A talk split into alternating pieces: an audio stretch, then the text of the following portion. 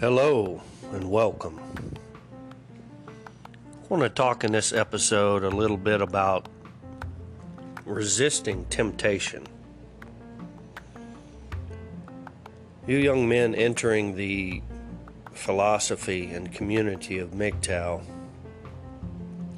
if you're deciding to do the very thing that so many men have warned you against, that's on you accept responsibility, and move on. One of my favorite quotes by John Steinbeck reads The difficulty, of course, is that I like women. It is only wives I am in trouble with. I recently watched a movie that was required reading for me back in high school. And I've seen it before, but when you take the red pill in MGTOW, you tend to see things in a different light. A 1992 film titled Of Mice and Men starring Gary Sinise as George and John Malkovich as Lennie. That film is based on the novel by John Steinbeck. In the first 16 minutes of the movie, it appears a lot like having a woman and children in your lives. I will relate the character Lennie to a woman in some certain parts, and then George as the man in some certain parts. Lennie is the woman dependent on George, yet Lennie is noticeably mentally challenged, much like a female. At some point within the movie, he thinks that he doesn't need George and he can fend for himself. His response is quite comical. In some certain scenes, George seems like a cuck, Captain Sabaho. In other scenes, Lennie, as the retarded female, is constantly asking George to entertain him, as women do in relationships. A little bit further down, as George is entertaining Lennie, George obliges and starts what I see is the MGTOW philosophy. Lennie is always interrupting George when he starts to tell the story over and over. At one point, George just stands up and walks off in the middle of the story. I postulate it's because he knows that the freedoms and dreams of that story is highly improbable, much like the current day with men and relationships when you've taken the red pill and adopted the MGTOW philosophy. In the middle of that movie, I get a text from a friend who, out of nowhere, asks me what kind of man I am. And almost always, with that type of question, I leave the three emoji side head laughing, dying laughing faces. And the idiocies that follow are quite comical. Well, she asks, What's that for?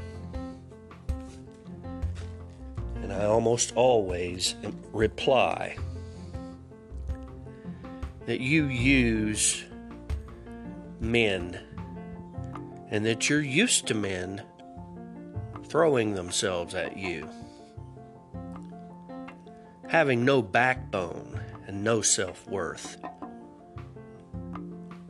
She asks me, Are you different? And I reply, I'm visibly different. Then she asks, What am I looking for? I simply reply, Do you genuinely care? Doubtful. Most don't in this gynocentric vomitus we currently reside. She replied, Alrighty then. Have a good night. Is this beginning to make sense? Let it sink in a moment. They don't care. It's all about them. Your desires, your thoughts, your wants, your needs, your aspirations, and your dreams do not matter.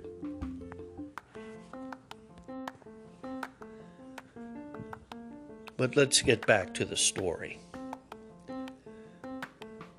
of the film of Mice and Men. The woman, as Lennie, is interrupting George telling the fairy tale again.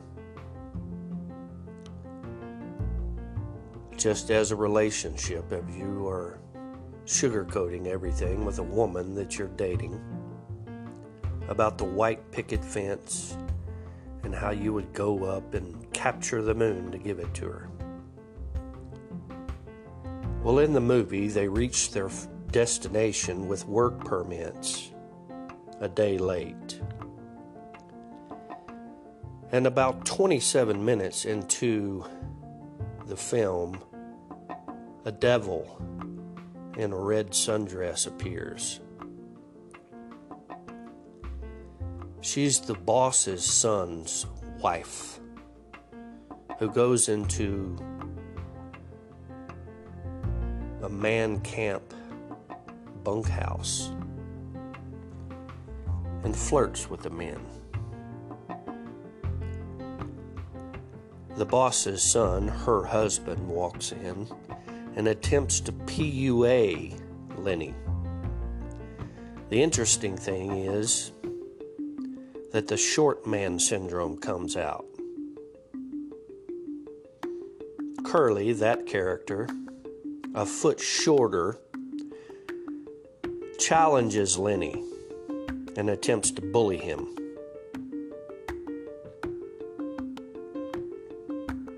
Also known as a cuck mangina Captain Savaho. I encourage you, gentlemen, to watch classic films and read classic books and turn it into red pill and MGTOW philosophy. I'll stop narrating the story there, encourage you to watch it yourself. But it appears to me to be some great lessons throughout your MGTOW journey. And it just goes to show how one might start looking at a lot of things, just about everything differently through red pilled and MGTOW lenses. As always, MGTOW until your last breath. Footnote I want to give a shout out to MGTOW Farmer. He did an excellent piece on a content creator that he essentially debunked the male mother postulate and made it a myth. I agree with him, and I encourage you to watch his content. In addition, There is a fake, feminized MGTOW page floating around on Facebook. Instead of the traditional yellow MGTOW sign, they've made it pink. And I want to encourage you, men who have taken the red pill, follow the MGTOW philosophy, and make content of your own, to go over there and report that page for gender harassment and hate speech towards the gender of males. The Facebook page is spelled M U L H E R E S, MGTOW. Thank you for listening. Have a good day, gentlemen.